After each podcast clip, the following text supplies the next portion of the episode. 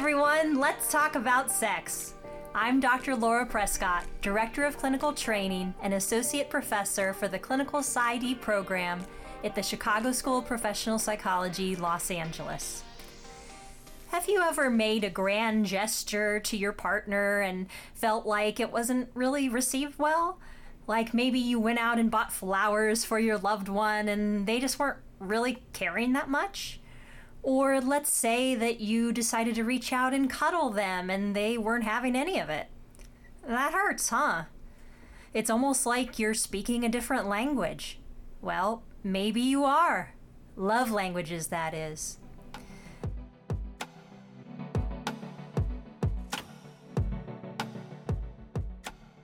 Dr. Gary Chapman is the pioneer of the five love languages. Some of you may have heard of them and he wrote a series of books on them and actually has a website as well.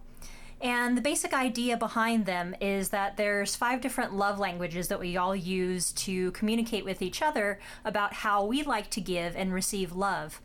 And everybody has different preferences for their love languages, and some prefer some over others.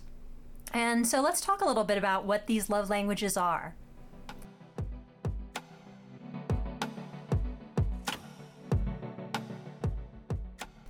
The first love language is quality time. Quality time is really something that involves your undivided attention.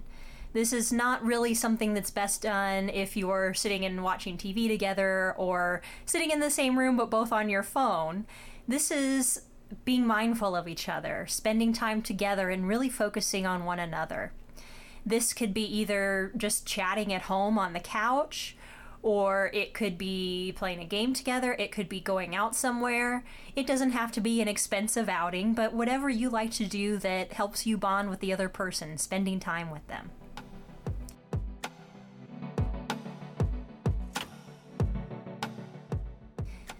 The second love language is physical touch. Physical touch is for all those cuddlers out there, people who like to hug, everything up and up to and including sex. And physical touch is really nice for those who just like that physical reassurance. Sometimes, even just holding hands and walking together can be a nice way to have physical touch. It doesn't have to always be a sexual touch, it could be even just a reassuring pat from your partner.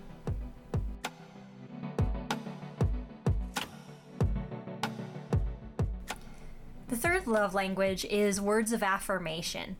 These are the words of validation, the compliments, the words of praise. These are the things that help your partner feel appreciated when they hear them. For instance, saying thank you for doing something, or just saying I love you, or a compliment, hey, you really look good in that dress today. Those are all examples of words of affirmation.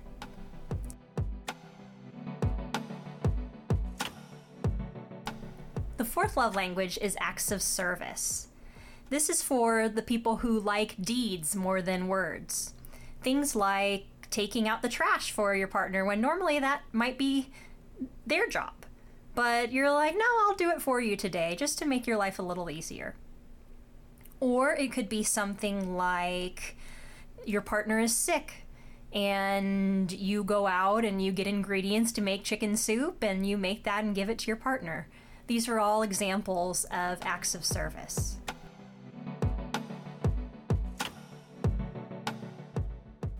Last but not least, we have receiving gifts. Now, gifts don't have to be expensive. You don't have to run out and buy a Rolex or anything. These can even be simple things like picking a flower and giving it to your partner, or even just something small. I joke to think about cats killing rats or bugs or things and placing at their owner's feet. It could be whatever you think a gift is, and the, whatever you think you like to receive, that can count if you and your partner have different love languages, it's important to figure out what they are and to talk to each other about them so that you can understand how you want to give and receive love. And you can also have more than one, so it's not like you have to have just one, and you can have them kind of in a certain order if you wish. There is a way to find out what your love languages are. You can go to Dr. Chapman's website about the five love languages and you can actually take an assessment there. They have an assessment tool where you can figure out what your love languages are. Hopefully, by communicating with your partner, you can figure out what they like and what you like. And it helps to let them know. For instance, if they do something that you really like, you can say, Hey, I really love it when you do such and such. And that way they'll know, Oh, okay, I should probably do more of that. They'll like that. Hopefully, these tips will help you to communicate better with your partner and help you understand your love languages. Once again, I am Dr. Laura Prescott, Director of Clinical Training for the Clinical PsyD Department at the Chicago School of Professional Psychology, Los Angeles. Thanks for tuning in. This podcast is a production of the Chicago School of Professional Psychology Communications Department. The Chicago School is a leader in professional psychology and behavioral health education, offering more than 30 graduate degree programs and thousands of hours of real world training. Learn more at www.thechicagoschool.edu.